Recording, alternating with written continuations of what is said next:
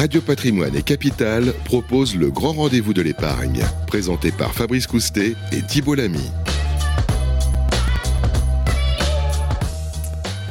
Bonjour, bienvenue à tous, bienvenue sur Radio Patrimoine pour ce nouveau numéro du Grand Rendez-vous de l'épargne. Chaque mois, vous le savez, avec les experts de Capital, nous décryptons l'ensemble de l'économie avec également nos invités, notre grand témoin ou nos grands témoins, nos experts. Pour présenter cette émission, je suis bien sûr en compagnie de Thibault Lamy. Bonjour Thibault. Bonjour Fabrice. Chef de service au magazine Capital. Alors Thibault, euh, pour cette dernière de l'année, Qu'est-ce qui nous attend au sommaire de cette édition? Euh, bah, Il nous attend le crowdfunding immobilier, un placement de plus en plus euh, populaire euh, auprès, des Français avec des, bons gros rendements et on va essayer de voir si, si avec les petits problèmes qu'on a sur le marché immobilier, bah, le crowdfunding immobilier devient un placement risqué. Voilà Fabrice. Bah effectivement, euh, que doivent faire les, épargnants, puisqu'il y a des rendements assez sympathiques, autour des 10, voire 11%, voire plus. Euh, bah voilà, est-ce que c'est toujours euh, sécure ce placement? On va poser ces questions à nos experts du jour. On est ravis d'accueillir Florence de Mopou. Bonjour. bonjour. Florence, vous êtes directrice générale de Financement Participatif France. Bienvenue à vous. Merci. Et à vos côtés, Gauthier Allard. Bonjour Gauthier. Bonjour Fabrice. Directeur général de Club Funding. Comme d'habitude, Thibault, on aura, on va retrouver le coup de cœur, coup de gueule de Pierre Sabatier, qui est président de, de PrimeView. Et puis en dernière partie euh, d'émission, nos experts répondront aux questions euh, eh bien, des, lecteurs, des internautes de Capital. Et nous les avons proposés à nos deux experts. Ce sera en fin d'émission. Le grand rendez-vous de l'épargne, c'est parti.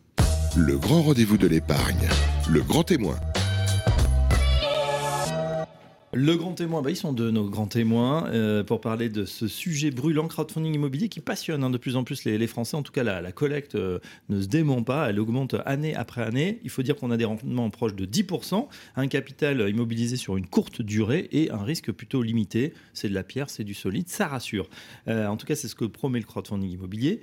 mais évidemment, avec la crise que, traverse actuellement le, secteur du logement en France, on se pose des questions sur ce financement participatif. Est-ce qu'il va souffrir en 2023 euh, L'inflation, le blocage du crédit, euh, va-t-elle provoquer une flambée des, retards, voire des défauts? Donc bref, que faut-il faire? Euh, Est-ce qu'il faut diversifier encore plus, délaisser ce placement qui est quand même très rentable? Est-ce qu'il y a des opérations, euh, des, alternatives à, ces financements euh, Bref, c'est la question qu'on a envie de vous, poser.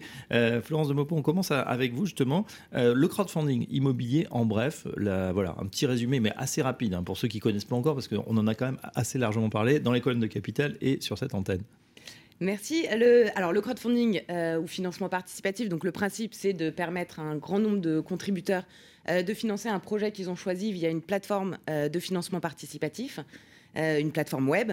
et le crowdfunding immobilier est apparu, alors autant le crowdfunding, ses débuts, c'est 2008, et petit à petit, il s'est diversifié sur différents types de secteurs et puis sur des entreprises aussi plus matures euh, qui voyaient l'opportunité d'aller euh, diversifier les sources de financement, d'aller tester des nouveaux produits ou, services euh, auprès de contributeurs potentiels.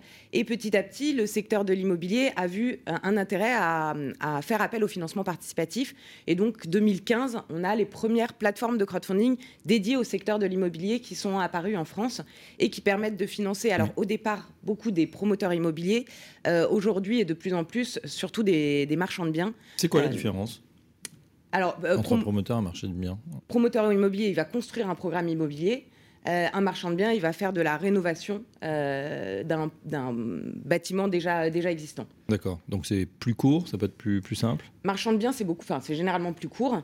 oui, on est sur des maturités quand même pas, mal plus, court. Après, mmh. plus courtes. Après la promotion immobilière, euh, le financement participatif arrive aussi à un moment où le programme, enfin on n'est pas au tout début euh, euh, de la réflexion du lancement d'un programme de promotion immobilière, on arrive à un moment où le programme a un taux de précommercialisation déjà bien engagé. C'est d'ailleurs des choses qu'il faut regarder quand on va financer un projet. Et le, hum, les, montants aujourd'hui souscrits par les, par les Français, c'est quoi à peu près sur On a aussi bien des, sur les plateformes de financement participatif, on va avoir aussi bien des particuliers qui vont euh, qui vont investir sur des, projets de promotion immobilière ou de marchand de biens, euh, que des investisseurs institutionnels. Donc on arrive avec un ticket moyen à peu près de 6 000 euros euh, investis sur les plateformes. D'accord, bon, bah, c'est plutôt pas mal. Euh, on investit comment, euh, Gauthier, euh, sur Gauthier Allaire, vous qui êtes patron de, de Club Funding C'est quoi? C'est en obligation C'est quoi les montages derrière? Exactement, c'est principalement en obligation et ça se fait très simplement. Tout est, tout est en ligne, en, en quelques clics, on peut, on peut souscrire. Donc le support, donc c'est de la dette, des obligations, mais il y a également d'autres supports d'investissement. Euh, on peut investir en equity également, notamment Club Funding a, financé son premier projet en equity en fin d'année dernière. Et là, il y en a d'autres dans les tuyaux. Et l'intérêt de, financer euh, en equity, c'est de sortir du risque de contrepartie et de posséder directement une société qui va détenir euh, l'actif on a des actions finalement de, la société plutôt que d'avoir de, la dette. Exactement. Euh, ticket d'entrée, alors on a dit euh, investissement moyen 6 000 euros environ. Euh, à partir de combien on peut investir sur le. On, peut démarrer en crowdfunding on, peut investir à partir de 1000 euros. 1000 euros, d'accord, très bien. Sur certaines plateformes, on peut investir des 100 euros. je pense à WeSeed, Upstone. Euh, l'investissement est vrai. en fait, c'est le principe du financement participatif et mm. c'est là aussi, euh, euh, c'est de là aussi qui tire toute son attractivité, c'est que c'est vraiment accessible au, plus grand nombre parce que sur certaines plateformes, on peut investir des 100 euros, voire, ouais, voire 1000 euros sur la plupart des plateformes de, de crowdfunding immobilier, ce qui est un ticket d'entrée quand même très très accessible. Thibault, on regarde euh, du côté du bilan 2022. Oui, le bilan 2022, bah pour le crowdfunding immobilier, il est, il est très bon. Hein. On a encore une, croissance exponentielle. On a atteint 1,6 milliard de collecte. Hein. C'est bien ça, Florence? Oui, c'est ça. 40% de, croissance sur le secteur du crowdfunding immobilier par rapport à l'année 2021. Et d'ailleurs, aujourd'hui, on peut. Alors, on ne va pas résumer le marché global du crowdfunding au crowdfunding immobilier, mais c'est vrai qu'il y a une domination assez outrageuse du crowdfunding immobilier. Dans le cadre du crowdfunding, ça représente combien aujourd'hui en proportion? Ah Oui, bah, c'est vrai qu'on n'aurait pas parié forcément ça il y a, il y a, il y a 10 ans. Euh, mais aujourd'hui, le crowdfunding immobilier, c'est plus de deux tiers de la collecte euh, euh, globale en crowdfunding, dont prêts, enfin dont aux associations, prêts aux TPE, PME, etc. Vraiment tout l'univers du crowdfunding confondu, c'est 2,3 milliards d'euros en, 2022 et 1,6 milliard pour le crowdfunding immobilier. Donc c'est clairement la, locomotive du, secteur aujourd'hui. Donc on peut s'attendre, si tout se passe bien, à ce qu'en 2023, on, casse encore une, nouvelle barrière avec les 2 milliards. Pas, c'est pas impossible. Ah non, c'est pas impossible. Et pourquoi, euh, Gauthier, peut-être, pourquoi les, Français, ils aiment autant le crowdfunding immobilier? Il y, a, quelque chose qui les attire? Fabrice parlait, bon, la pierre, c'est du solide, c'est vraiment ça? Tout à fait, c'est le sous-jacent immobilier. C'est qu'on a quand même structuré un produit accessible aux investisseurs qui est sécurisé, parce que le sous-jacent immobilier est sécurisé par euh, des garanties. On a mis euh, systématiquement des garanties assez fortes pour sécuriser l'épargne. Et on parlait de la différence euh, tout à l'heure entre promoteurs et marchands de biens. L'avantage aussi de financer des marchands de biens, c'est qu'on peut euh, prendre des garanties réelles sur, sur, le, sur l'actif, parce que l'actif est déjà existant. donc ça arrive assez régulièrement qu'on finance un projet donc de marchand de biens avec une hypothèque ou une fiducie sur, sur l'actif. On vient remplacer finalement la banque. Donc on donne quand même des garanties très fortes et on a des rendements qui sont de l'ordre de, 10% et même euh, depuis, depuis quelques mois entre 10% et, 12% en tout cas sur, euh, sur la plateforme Club Funding. On a même vu aussi du, 13%. Donc les taux, les taux remontent. Donc ça rémunère quand même fortement l'investisseur alors qu'on a un, investissement qui est sécurisé par mmh. euh, tout un tas de garanties. D'ailleurs, on rappelle que Club Funding, c'est un des grands spécialistes des opérations de marchand de biens. Vous, vous faites soit, au moins 70% de, des opérations, c'est environ ça C'est même un peu plus. Historiquement, c'est 80%. Et c'est vrai que depuis, euh, depuis six mois, euh, c'est quasiment 100% de nos opérations, c'est des opérations de marchand de biens. C'est vrai que du coup, on tire le, marché euh, vers le financement des, marchands de biens, parce qu'on on parlait des chiffres sur à peu près donc 1,6 milliard l'année dernière. Euh, Club Funding représente quand même quasiment 500 millions d'euros de financement euh, l'année dernière. Et cette année, euh, on disait, ça va peut-être encore évoluer. En tout cas, Club Funding est en croissance pour le moment d'à peu près 15 à 20 quand on dit 10 à 12% c'est des chiffres un peu extraordinaires. Et c'est vrai que les chiffres étaient déjà euh, très très bons quand on était à des taux euh, proches du zéro. Euh, ce qu'on dit, c'est quand on entend voilà, des chiffres comme ça, c'est soit placement de plus de 10% c'est soit des génies, soit une arnaque. Il y a très peu de génies malheureusement. Donc il faut expliquer à nos auditeurs comment on fait pour avoir une telle performance. C'est-à-dire qu'on très simplement, on se dit si on est capable de servir 10% combien les gens gagnent in fine euh, comment, comment vous rémunérez parce que vous payez. Ça veut dire que pourquoi en fait les marchands de biens acceptent de payer autant mmh. cette ressource alors que même à la banque, même si les taux ont augmenté, ça peut être beaucoup moins cher. Mmh. Alors, il y a très peu de génie, mais il n'y a pas d'arnaque non plus, hein, je, rassure tout le monde. Ça s'explique, hein, c'est simple. Un, marchand de biens ou un promoteur va avoir une rentabilité souvent d'à peu près 30% sur les fonds propres investis dans, les projets. Euh, donc, initialement, l'alternative d'un marchand de biens ou d'un promoteur, pour apporter des fonds propres, c'était d'aller voir un associé qui allait lui prêter de l'equity et allait se rémunérer d'une manière beaucoup plus importante euh, que, que, le crowdfunding. Je, reprends l'exemple d'une opération de marchand de biens, un marchand de biens qui va acheter un immeuble à Paris à 10 millions d'euros. Il va aller voir la banque, la banque va lui prêter entre 7 et, on va dire, les 7 millions d'euros, 70% du, du, montant. Et ça, il va le financer à un coût qui est euh, assez faible, qui est le, coût du financement bancaire. Alors assez faible, je parle plutôt il y a six mois, aujourd'hui ça reste quand même un, petit peu cher. Euh, et derrière, son alternative, c'est d'apporter donc 3 millions d'euros euh, pour boucler l'acquisition. Et ces 3 millions d'euros, euh, donc souvent, il a le cash pour faire une opération, deux opérations, sauf qu'il a le staff pour pouvoir en faire euh, quatre, cinq, euh, cinq opérations dans l'année. Et donc, il a besoin de trouver des relais de financement pour apporter ses, fonds propres. Et il va aller voir donc initialement soit des fonds d'investissement qui vont le prêter l'equity, et après, donc il y a eu l'émergence du crowdfunding, et il a pu financer ses fonds propres qui étaient rémunérés de, de à 30% à finalement entre guillemets euh, que 10%. Donc pour lui, c'est plus intéressant de, faire appel à du crowdfunding. Et derrière, il se fait également une, une, marge. D'accord. Vous, nous dites en fait, euh, à cette ressource, il a acheté peut-être 15-20%. Euh, Aujourd'hui, il la paye finalement beaucoup moins cher grâce au crowdfunding, ce qui permet bah, de rémunérer ceux qui vont faire du crowdfunding plus les plateformes. Et exactement. Et ça, et ça fonctionne. Hein. Par exemple, crowdfunding a financé, c'est un peu plus d'un milliard, un milliard 100, 000 à peu près sur les, les dernières années. Euh, et il y a déjà eu plus de, 400 millions d'euros remboursés. Donc euh, ça, ça, paye, ce n'est pas, pas des rendements qui sont fictifs. Aujourd'hui, euh, le crowdfunding est, un secteur d'activité qui est, qui est mature.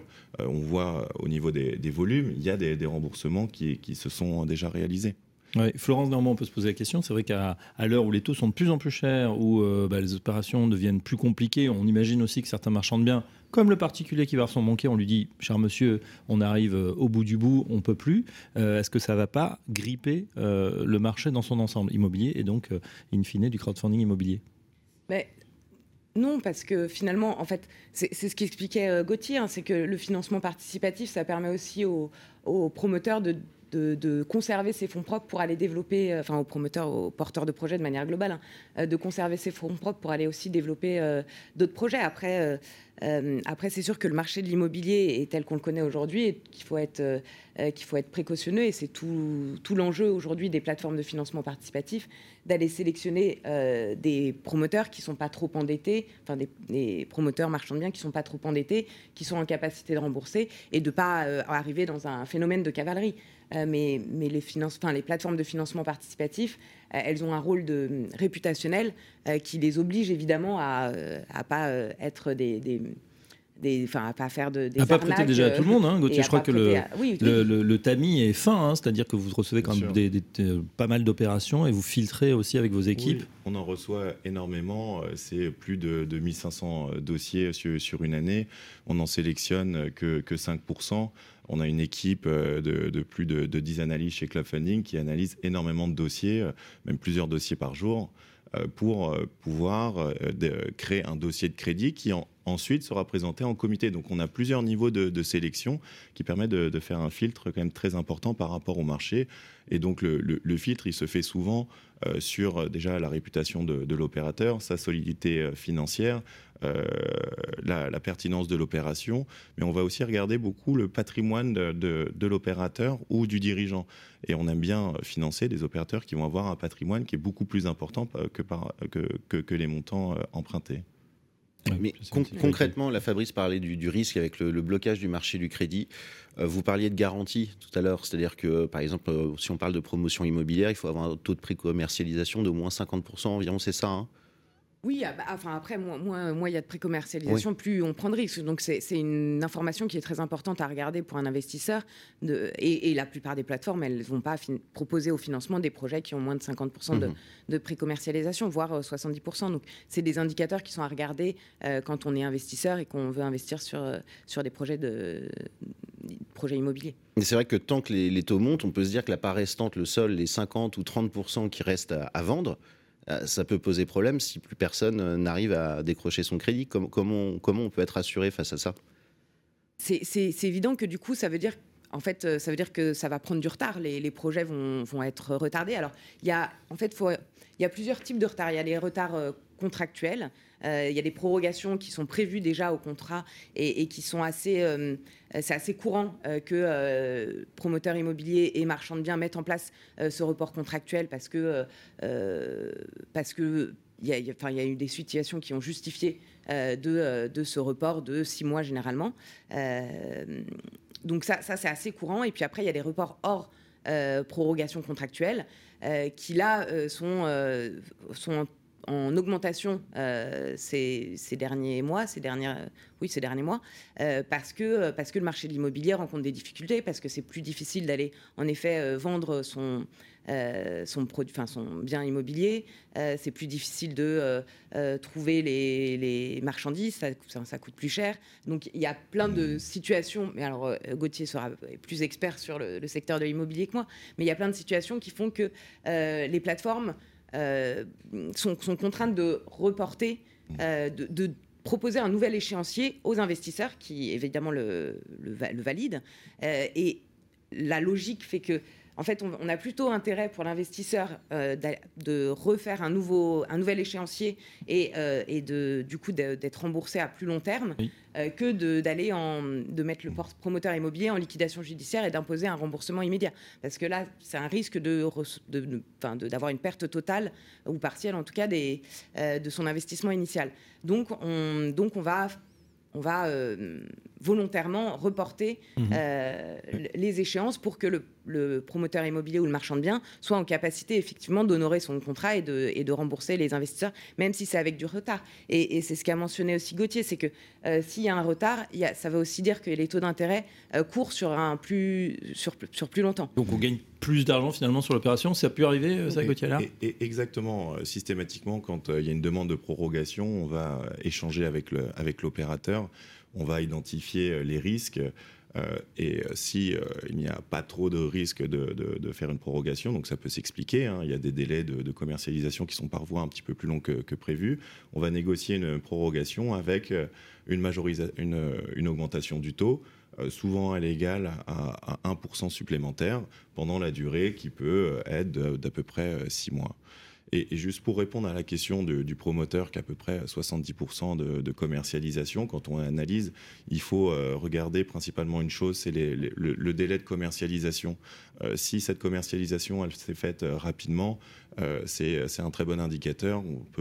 Ça peut s'expliquer du, fait que le marché euh, est soutenu localement et du coup on peut, le, financer. Après, il y a toujours un, risque, évidemment, que ça se commercialise pas autant, mais aujourd'hui, il y a quand même des, actifs qui se vendent. Hein. Tout n'est pas, à l'arrêt. En tout cas, vous pouvez, quand on, on parle autour de nous, euh, il y a beaucoup quand même d'investisseurs qui souhaitent euh, qui souhaitent acheter, qui ont juste un petit peu de mal à, se faire financer, mais c'est en train en train d'évoluer. Donc, euh, oui, et ceux dans la, dans la France entière. Si on regarde les projets qui sont en ce moment sur le, site de, de Club Funding, par exemple, des mhm. entrepôts à, Roubaix, des demeures en Bretagne, une bastide à Mossane, voilà, des, les terrasses de Bossé en Auvergne, à, Besançon, bref, un petit peu partout, des montants qui vont de 200 000 à, 2 millions d'euros, en tout cas c'est ce qu'on trouve en mhm. ce moment, des durées qui, qui vont de 6 mois à, 24 mois, des rendements toujours intéressants, 10, 11%, voilà ce qu'on qu'on peut voir. Euh, question, donc vous l'avez dit, hein, vous, vous triez, vous, hmm. tamisez justement les, les, demandes qui sont faites, euh, vous prenez toutes les précautions nécessaires.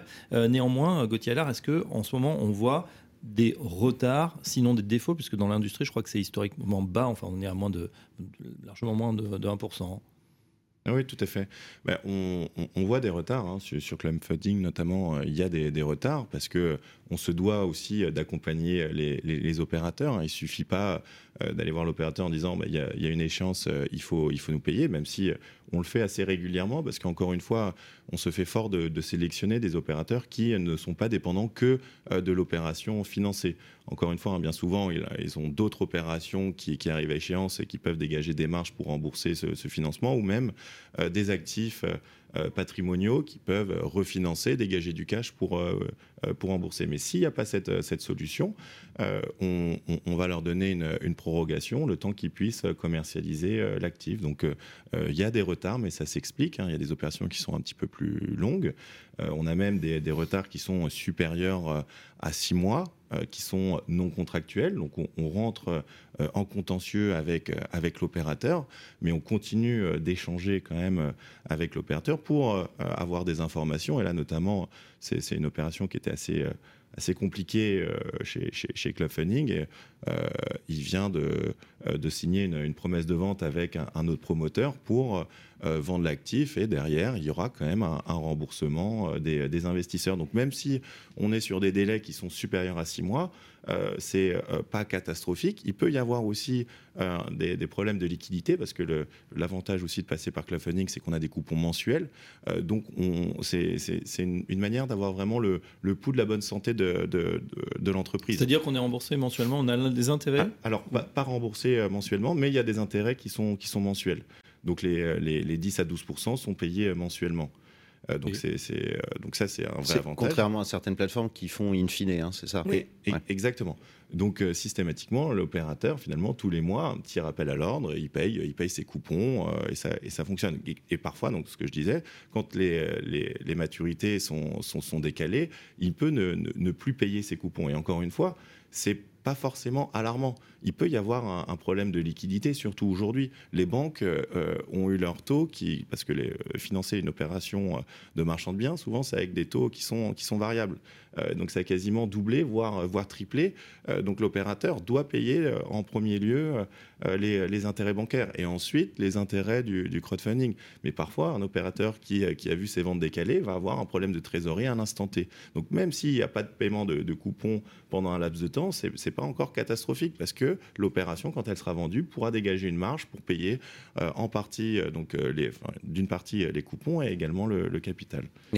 concrètement, si, si j'investis sur une plateforme pour un projet qui dure 12 mois, par exemple, mhm. au bout de 6 mois, je m'inquiète ou, faut, ou je m'inquiète plutôt au bout d'un an de retard, on va dire? Est-ce qu'il y a est-ce qu'il y a des bornes comme ça En, fait, tout dépend des informations qui, qui, sont communiquées, plutôt des informations qu'on récupère.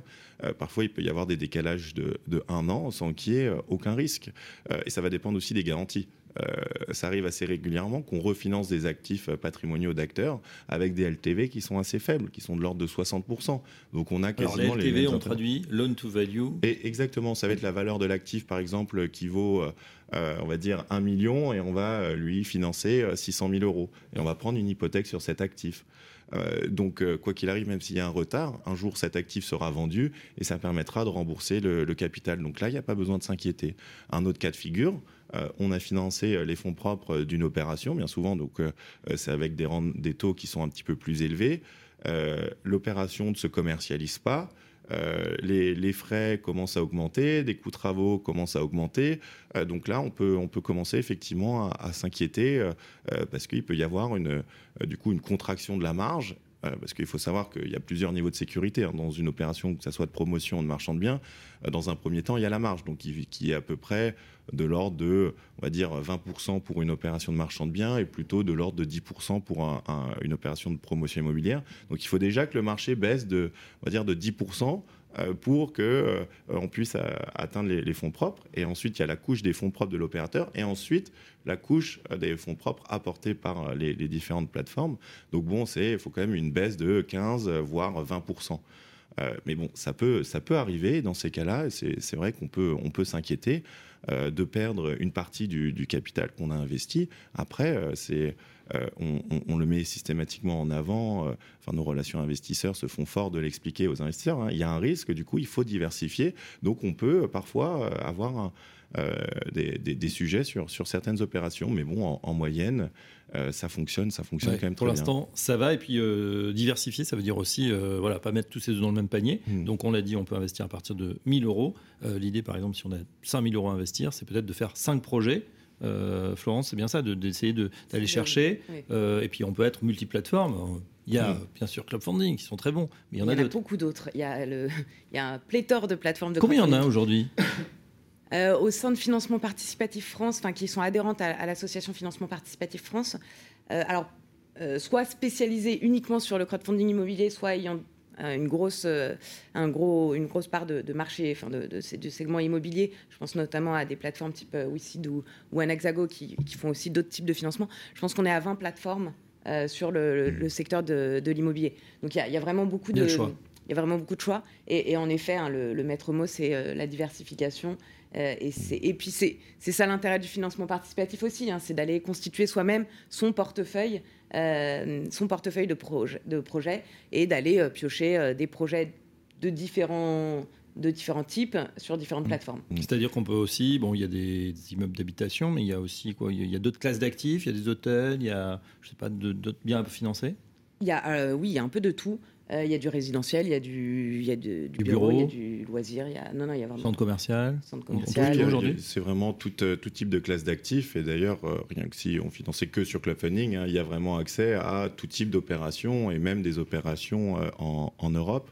Il faut aussi, euh, un conseil pour un, investisseur, s'il choisit une plateforme, il faut aussi regarder quand même le, track record de cette plateforme et le fait euh, qu'une plateforme fasse quand même beaucoup de volume, euh, et la capacité du coup de lever des, montants plus importants, c'est, ça, preuve, ça, prouve une chose, c'est que l'investisseur a été satisfait réinvesti au fur et à mesure. Et on gagne des clients parce qu'il y a des remboursements, parce que les projets se passent bien, parce que donc, les intérêts tombent, tombent tous les mois.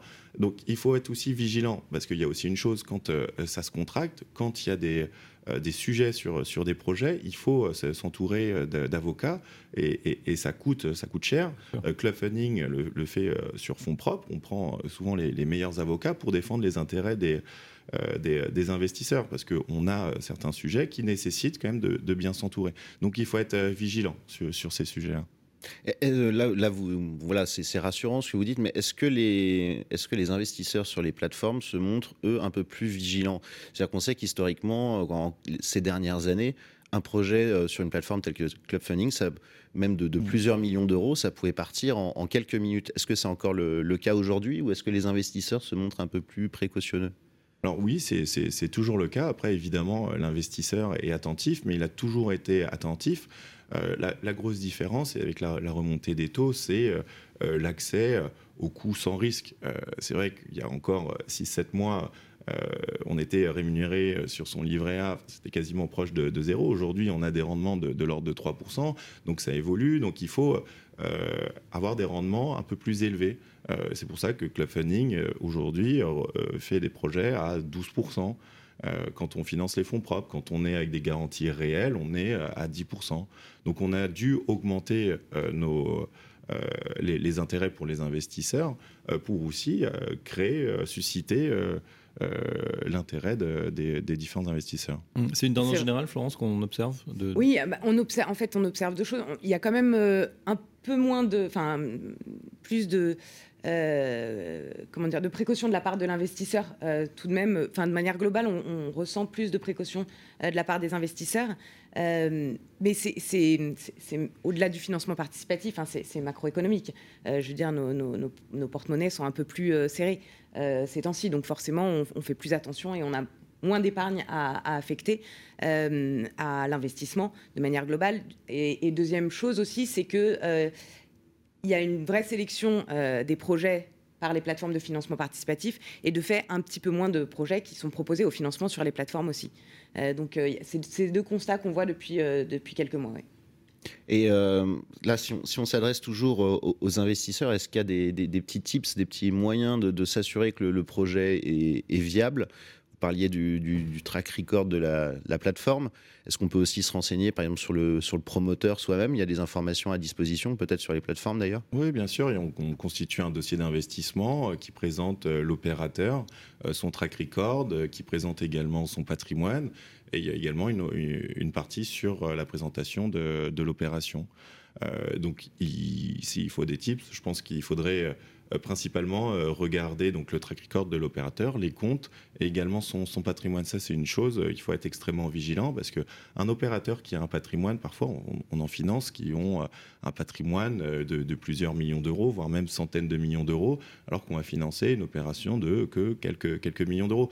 Donc le, risque est, assez faible de défaillance de, l'opérateur. Et ensuite, il faut regarder l'opération, la marge de l'opération et également les, garanties prises. j'insiste dessus, mais euh, une opération où on finance les fonds propres avec des garanties qui sont que des garanties personnelles. Alors, c'est déjà une, très bonne chose. Hein. D'ailleurs, Club Funding met systématiquement en place des, cautions personnelles des, dirigeants pour euh, les, impliquer à 100% dans, les opérations. Mais il y a, donc c'est une grosse différence entre donc, euh, ce, niveau de risque et un, financement qui va être hypothécaire avec, comme on le disait, avec une LTV qui est assez faible, où on détient euh, d'une certaine manière l'actif, notamment quand on passe par des fiducies qui sont vraiment des garanties très très fortes. Après, les investisseurs ont accès à chaque fois, quand ils veulent investir sur un projet, euh, au DIRS, au document d'investissement euh, réglementaire synthétique.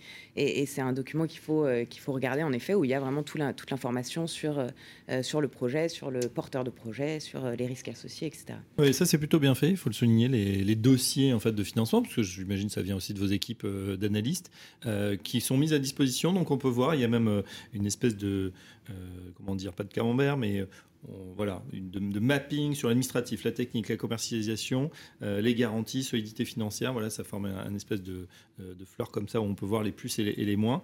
Euh, et c'est, je trouve ça très intéressant, très pédagogique même de savoir comment, sur quoi on va investir et décrypter un peu le, projet. Donc, à voir, on peut même voir ces informations en étant connecté. Hein. Je suis pas on n'est pas obligé d'être client tout de suite, on peut regarder certains projets avant de, se lancer. Oui, alors pour, euh, pour pouvoir avoir accès euh, au, dossier en totalité, il faut quand même être, euh, être investisseur club funding, mais bon, ça se fait assez, assez rapidement et c'est bien effectivement, de, avant de commencer à investir, de, consulter différents dossiers d'investissement. C'est quand même des dossiers qui font une, une quinzaine de pages. et donc ça permet à l'opérateur de, s'éduquer un petit peu sur, sur le sujet et ensuite de sélectionner les, les meilleurs projets, en tout cas les meilleurs projets qui lui conviennent. Une petite chose encore, euh, si on a bien fait le travail hein, du côté de la, de la, plateforme, même du côté de l'investisseur, bon, il peut toujours y avoir un, petit souci. Euh, le secteur avait réfléchi à un moment à mettre en place des, projets euh, à capital garanti ou assuré, c'est selon. à ma connaissance, aujourd'hui, il n'y a qu'une plateforme qui a, implémenté ça, c'est Finpul. pourquoi ça cogne? C'est-à-dire que voilà, faire assurer un, placement tel, tel, que voilà, un investissement en crowdfunding, ça ça trop le rendement, c'est ça? Ça qui bloque aujourd'hui? C'est, je ne sais pas si c'est ça qui bloque. En tout cas, nous, on, a réfléchi à un moment donné euh, à le mettre en place, évidemment. Et d'ailleurs, on échange toujours aujourd'hui euh, avec des assureurs pour essayer de trouver la meilleure solution. Euh, pour le moment, on l'a, on l'a pas trouvé. C'est pour ça qu'on ne l'a pas mis en place. Mais, mais ça pourrait sortir potentiellement dans les, dans les prochains mois. C'est vrai qu'à l'échelle de financement participatif France et donc de l'ensemble des plateformes, on avait lancé euh, euh, toute une réflexion sur la mise en place d'un fonds commun de, de garantie d'assurance euh, dans le secteur de l'immobilier, mais force est de constater qu'on n'a pas réussi à aboutir à une solution. D'une part parce que les offres côté assureur, enfin il n'y a, a, pas eu d'offres côté assureur. on est sur un un marché avec des acteurs qui sont quand même très très différents, qui ont une maturité très différente, qui ont des process de sélection qui sont quand même euh, propres à, leur mécanisme, euh, enfin à chacun. Euh. Ça n'a pas dû rentrer dans l'étape d'actuaire, ça. Donc exactement. En fait, on a on a on n'a pas réussi à aboutir à, une solution parce qu'il fallait construire une solution assurantielle from scratch dédiée au, secteur et on n'a pas réussi à aboutir à ça. Le projet n'est pas enterré, mais, mais compliqué. Et puis, comme le dit Gauthier, après, c'est aussi des, des taux qui sont moins intéressants pour l'investisseur. Et, l'équilibre n'est pas, forcément, mm-hmm. pas forcément là. on se dirige plus vers des, des solutions plateforme par plateforme. Oui. Oui. Avec 10, des solutions 10, 11, 12%, en tout cas, c'est ce qu'on peut trouver sur euh, la plupart des plateformes de, crowdfunding. 9, évidemment. en moyenne. Combien? 9,4%. Ah, 9,2%. Bah, c'est quand même pas mal. Hein, on a parlé de la fiscalité, mais en plus, comme c'est en obligation la plupart du temps, c'est assez avantageux parce qu'on est à la flat tax, pas la fiscalité des revenus mm. locatifs classiques. Donc on a on peut investir via le PEA PME. Enfin, les obligations en financement participatif sont aussi éligibles au PEA PME, ce qui, peut, ce qui fiscalement peut être intéressant. Alors après, il faut des tickets euh, plutôt euh, moins, moins de 5 000 euros, c'est ça vaut pas le ça vaut pas le coup. PEA PME, mais ça ça veut dire qu'on sera en equity donc euh, non, en obligation. En obligation. Les obligations, oui. Bon, intéressant. Donc, fiscalité aussi euh, avantageuse. Euh, des rendements intéressants, toujours intéressants, 10, 11, 12%. Pour l'instant, risque de défaut toujours assez faible. Certains retards, mais c'est pas grave puisque vous avez bah voilà, les, coupons qui courent, on a bien compris. Euh, voilà, on n'est pas en train de dire que c'est le placement magique, mais c'est vrai que c'est bien, encore une fois, pour diversifier son patrimoine, pour essayer d'aller voir, pour en plus de l'économie réelle, et puis euh, c'est euh, pédagogique. En tout cas, un grand merci à nos deux invités. On en sait un petit peu plus sur le crowdfunding immobilier qui a toujours toujours le, vent en poupe. Gauthier Allard, merci. Je rappelle que vous êtes directeur général de Club Funding. Florence de Mopou, merci, directrice générale de Financement Participatif France. Merci, beaucoup. Ce grand rendez-vous de l'épargne continue dans un instant. Coup de cœur, coup de gueule. Radio Patrimoine et Capital, le grand rendez-vous de l'épargne. La séquence euh, coup de cœur, coup de gueule tout de suite, c'est avec euh, Pierre Sabatier, économiste, président fondateur du cabinet PrimeView. Bonjour Pierre, quel est votre coup de cœur, votre coup de gueule? Le coup de gueule, ce mois-ci, il est pour euh, une forme de chimère qui revient sans cesse sur le devant de la scène sur les marchés financiers lorsqu'on les regarde depuis maintenant pas mal de temps, quelques décennies, à savoir voilà, on aime les miracles. Et aujourd'hui, on a un miracle qui porte le nom d'NVIDIA. Et simplement, donc c'est bien, hein, c'était une magnifique, euh, magnifique entreprise qui est évidemment sur un segment de marché extrêmement porteur. On parle bien sûr en fait de la thématique de l'intelligence artificielle, euh, sauf que sur les marchés financiers, tout a un prix. Et aujourd'hui, clairement, sur des dossiers comme ceux-ci ou qui s'en rapprochent, euh, on n'est plus très loin de ce qu'on appelle traditionnellement sur les marchés de l'exubérance irrationnelle, hein, puisque lorsqu'on regarde les niveaux de valorisation, lorsque vous achetez une entreprise, vous achetez l'entreprise pour ce qu'elle va faire bien sûr, mais aussi pour ce qu'elle fait d'ores et déjà. Et lorsque vous regardez les niveaux de valorisation, le nombre d'années que investisseurs sont prêts à acheter ce titre, euh, aujourd'hui, on atteint des niveaux qui sont complètement délirants. Je, rappelle un chiffre. Euh, lorsque vous achetez le titre, Nvidia, vous achetez presque 40 années de chiffre d'affaires. De chiffre d'affaires. Vous achetez plus de 200 années de profit réalisés aujourd'hui. Alors évidemment, euh, c'est euh, une thématique qui est à la mode, qui le restera, hein, un peu comme Internet dans les années 2000, mais attention à ce que, comme d'habitude, l'effet de mode associé à une focalisation exacerbée sur une thématique un peu resserrée fait que bah, tout le monde s'y engouffre au même moment et euh, amène le titre à des niveaux qui sont des niveaux évidemment déraisonnables. Donc c'est une manière en fait de dire, euh, plus qu'un coup de gueule, c'est plus un warning, un avertissement. Euh, la thématique des technologies que nous avons fait jouer d'ailleurs hein, depuis le début de l'année a, été fort rémunératrice jusqu'à maintenant. On a eu un vrai recovery, une vraie reprise de ce secteur d'activité-là. Euh, porté à la fois par les belles perspectives, mais aussi parce que les niveaux de taux ont arrêté d'augmenter, hein, les taux d'intérêt ont arrêté d'augmenter. Ça avait beaucoup pénalisé ce type de valeur jusqu'à maintenant. Cela est derrière nous, c'est une bonne nouvelle. Je dirais presque que c'était une bonne nouvelle, mais au regard du très beau parcours effectué en bourse sur l'ensemble de ces secteurs d'activité-là, et encore plus pour les valeurs associées en fait à l'intelligence artificielle, on estime qu'aujourd'hui, qu'on atteint des niveaux où tout est intégré dans les cours.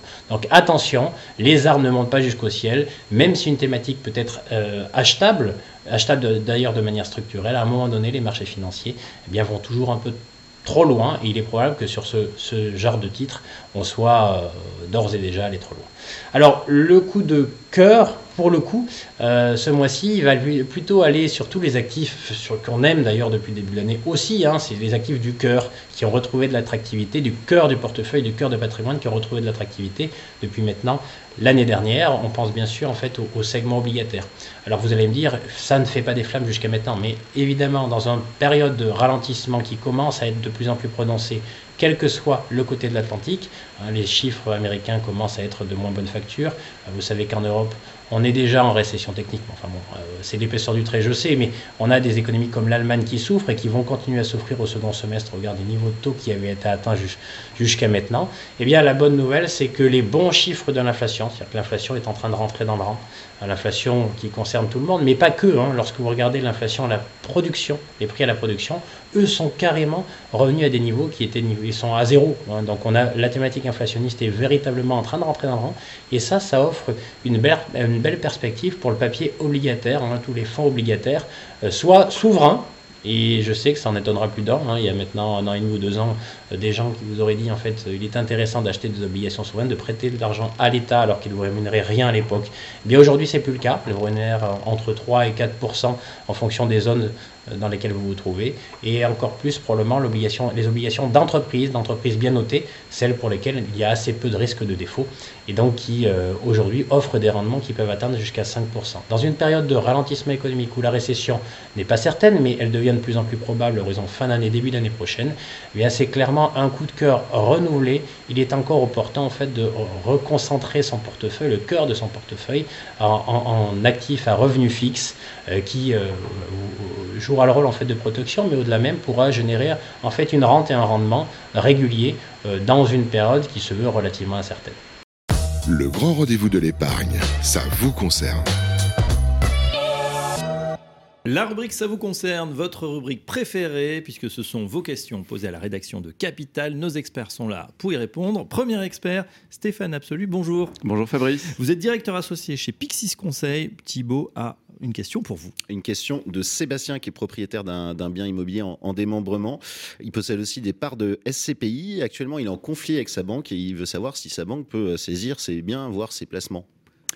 Alors, je, comprends les interrogations de, Sébastien. Euh, ce qu'il faut savoir déjà, c'est que on peut avoir plusieurs situations qui vont, qui vont se, se présenter, plusieurs euh, créanciers éventuellement et plusieurs procédures. Euh, et c'est vrai qu'un créancier a toujours la possibilité d'aller saisir dans le patrimoine de son débiteur un bien, un bien financier, un bien immobilier. Euh, ça peut être une banque, ça peut être l'administration fiscale, ça peut être l'URSSAF en fonction de la situation du, débiteur. Alors, la question qui peut se poser notamment par rapport aux biens immobiliers, c'est est-ce que, euh, par rapport à la situation de Sébastien, euh, tous les biens sont saisissables par un créancier? Alors, la réponse de principe serait plutôt de dire oui, tous les biens sont saisissables, parce qu'un créancier qui a un droit en fait au regard de sa dette peut très bien en demander le paiement, si jamais il n'est pas assuré au préalable, peut très bien demander le paiement et quelque part toutes les personnes physiques euh, et le patrimoine immobilier des personnes physiques peut être saisi par un créancier. Euh, maintenant, il y a un certain nombre d'exceptions, comme souvent euh, dans les règles françaises. On a le principe et on a pas mal d'exceptions qui peuvent s'opérer. Et on va savoir qu'on va s'apercevoir qu'en fonction du mode de détention, voire même du type d'actif, euh, tous les biens sont, sont pas forcément saisissables. Pour répondre à la question de Sébastien par rapport notamment à ces SCPI, ces biens-là, détenus en pleine propriété par Sébastien, sont saisissables. Donc en fait, ce qui va se passer, c'est que le cas échéant, hein, s'il a par exemple un conflit avec son, créancier, hein, qui peut être l'administration fiscale, on n'est pas forcément d'accord avec le montant qu'on a à régler. Euh, souvent, l'administration fiscale prend des mesures radicales tout de suite et va aller euh, saisir des biens le cas échéant. Donc, en l'occurrence, euh, elle s'adressera à l'administration fiscale euh, au teneur de compte, à celui qui a émis les parts de SCPI, et demandera à en saisir le, contenu. La même manière pour les biens immobiliers détenus en direct, l'administration ou le, banquier, enfin en tout cas le créancier, a la possibilité de saisir euh, les biens immobiliers. Alors bien évidemment, il ne faut pas qu'il soit déjà hypothéqué. Un bien hypothéqué ne sera pas saisi par le créancier puisqu'il est déjà quelque part euh, en garantie. Euh, après, il y a des règles particulières, pas forcément rentrer dans le détail. Quelque part, les biens propres du débiteur peuvent être saisis, les biens communs, il y a quand même quelques particularités à mettre en place. Et après, dans la question de Sébastien, on avait le cas euh, d'un démembrement de propriété. Hein. Il est donc euh, soit nu propriétaire, soit usufruitier. Je ne sais pas quelle est sa, la répartition. Euh, là, il faut savoir qu'il euh, a été reconnu, euh, et notamment récemment par, la, Cour de cassation, un arrêt de 2019, qu'à partir du moment où le droit est démembré, hein, donc un usufruitier d'un côté, un nu propriétaire de l'autre, il n'était pas possible de saisir le droit d'un seul, c'est-à-dire d'un nu propriétaire ou d'un usufruitier. La seule possibilité, ce serait qu'en fait le débiteur, ce soit à la fois le nu propriétaire et à la fois l'usufruitier. Et là, le créancier pourrait saisir euh, un bien immobilier démembré. Si quelque part, mon débiteur n'est que nu propriétaire, c'est un point de blocage, là pour le coup, ce bien démembré ne pourra pas être saisi. D'accord, donc euh, par exemple, si on se dit potentiellement je vais avoir des problèmes avec le fisc, je démembre. Alors, on a cette possibilité-là de démembrer, mais c'est effectivement une, euh, une, idée qui peut passer à la tête du, débiteur si effectivement il souhaite un peu protéger une partie de son patrimoine immobilier, ce qui peut être le cas notamment sur des parts de SCPI euh, qu'on va démembrer. Euh, et quelque part, ce démembrement va bloquer, si jamais je suis le seul, moi en tant que nu propriétaire, par par exemple, je suis le seul à être le débiteur, ça va effectivement bloquer les choses. De la même manière d'ailleurs pour l'indivision. Lorsque je suis en indivision euh, avec mes frères et sœurs, par exemple, il faut savoir que euh, ça va faire obstacle aussi à la saisissabilité par le créancier, euh, puisque de la même manière, soit ils sont tous débiteurs, et donc je vais pouvoir saisir tous mes co-indiviseurs, soit j'en ai qu'un seul qui est débiteur, et, je vais donc me retrouver bloqué, parce que je ne peux pas saisir qu'une part de cette indivision. Alors, dans ces cas-là, par contre, il faut être prudent, parce que même si le créancier ne peut pas saisir une cote-part indivise, il peut en revanche demander une vente du bien, et en fait obliger un peu co-indiviseurs, alors soit de manière amiable, soit de manière forcée, sachant que de manière forcée, c'est un petit peu plus compliqué. Euh, mais il a cette possibilité, pour protéger son droit, de demander la vente du bien. Et puis, on a euh, un, dernier cas de figure qui est par exemple les parts de société civile, hein, de la même manière, une SCI. Euh, donc ça, ce sont des biens saisissables par le créancier. Donc là, c'est relativement simple. C'est euh, une notification à la société et donc à son représentant, gérant ou président, qui va notifier du coup la saisie des parts. Et là, ce qu'il faut savoir, ça peut être un peu embêtant, c'est que ça bloque toute distribution. Donc euh, mes revenus fonciers sont bloqués, euh, si j'étais à l'IS, mes dividendes sont bloqués, et euh, il faudra attendre du coup la levée de cette saisie pour pouvoir bénéficier des revenus. Merci Stéphane. Stéphane Absolu, je rappelle que vous êtes directeur associé chez Pixis Conseil. Tout de suite, une autre question et une autre réponse. Le grand rendez-vous de l'épargne, ça vous concerne. Et on retrouve tout de suite à distance Nathalie Cousigou-Suas, notre notaire préféré, notaire à, Paris. Euh, Thibault, vous avez une question de Léa et Pierre. Oui, alors c'est plus précisément une question de Léa qui est euh, mariée à Pierre sans contrat de mariage. Les, deux s'entendent plus. Pierre a quitté la, maison euh, familiale pour emménager avec sa nouvelle petite amie. Du coup, Léa voudrait, voudrait vendre la maison qui, qui lui appartient. Elle l'a achetée avant son mariage avec Pierre, mais Pierre n'est pas d'accord. Et euh, bah, Léa nous demande euh, à nos experts, plus précisément à Nathalie, si elle a besoin de l'autorisation de son mari pour la vendre. Bonjour à tous, euh, merci beaucoup Léa et de, de, votre question et Thibault de l'avoir retranscrit. Donc la situation est claire. Léa s'est mariée sans contrat de mariage avec Pierre. Elle est donc mariée sous le régime de la communauté légale, c'est-à-dire la communauté d'Aquet. Donc déjà, il faut avoir une idée en tête, c'est que bien que Léa et Pierre se sont mariés sans contrat de mariage, tous les biens dont les époux étaient propriétaires avant le mariage, comme aussi les biens qu'ils reçoivent par succession ou donation, leur restent propres. Concrètement, ça veut dire que Léa est la seule propriétaire de ce bien, puisqu'elle l'a acheté avant le mariage, peu important qu'elle se soit mariée sans contrat de mariage. Ça aurait été la même chose si elle avait été mariée sous le régime de la séparation de biens. Le bien ne lui reste qu'à elle seule. Il ne tombe pas dans une communauté. En revanche, ce que nous dit Léa, c'est que ce bien, dont elle est seule propriétaire, a constitué la résidence de la famille. Et dans ce cas, eh bien, il y a une disposition du Code civil qui est impérative, qui est l'article 215 alinéa 3 du Code civil, pour être complet, qui dit qu'en fait, l'époux propriétaire, et quel que soit le régime matrimonial, ne peut pas vendre le bien qui constitue la résidence principale sans l'autorisation du conjoint.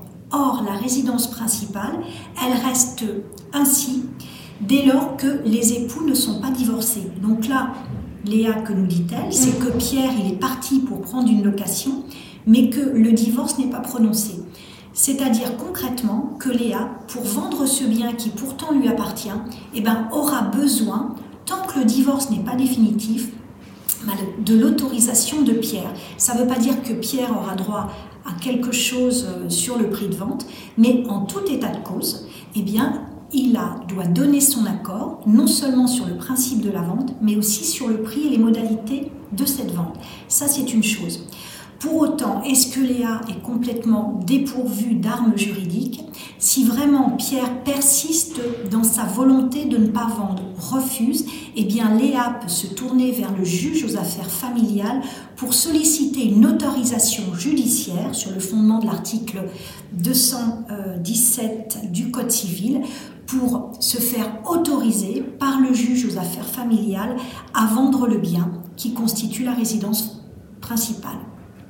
Merci, maître euh, Nathalie Cousigou-Suaz, donc notaire à Paris. On arrive au terme de cette émission. Merci Thibault, Thibault Lamy, chef de service chez Capital, pour euh, la préparation de cette excellente émission. Un grand merci également à l'ensemble de nos invités, à la technique Baptiste Plouchard et Nicolas Sandanassami, qui ont réalisé cette émission. On se retrouve très prochainement pour un nouveau grand rendez-vous de l'épargne. À très bientôt.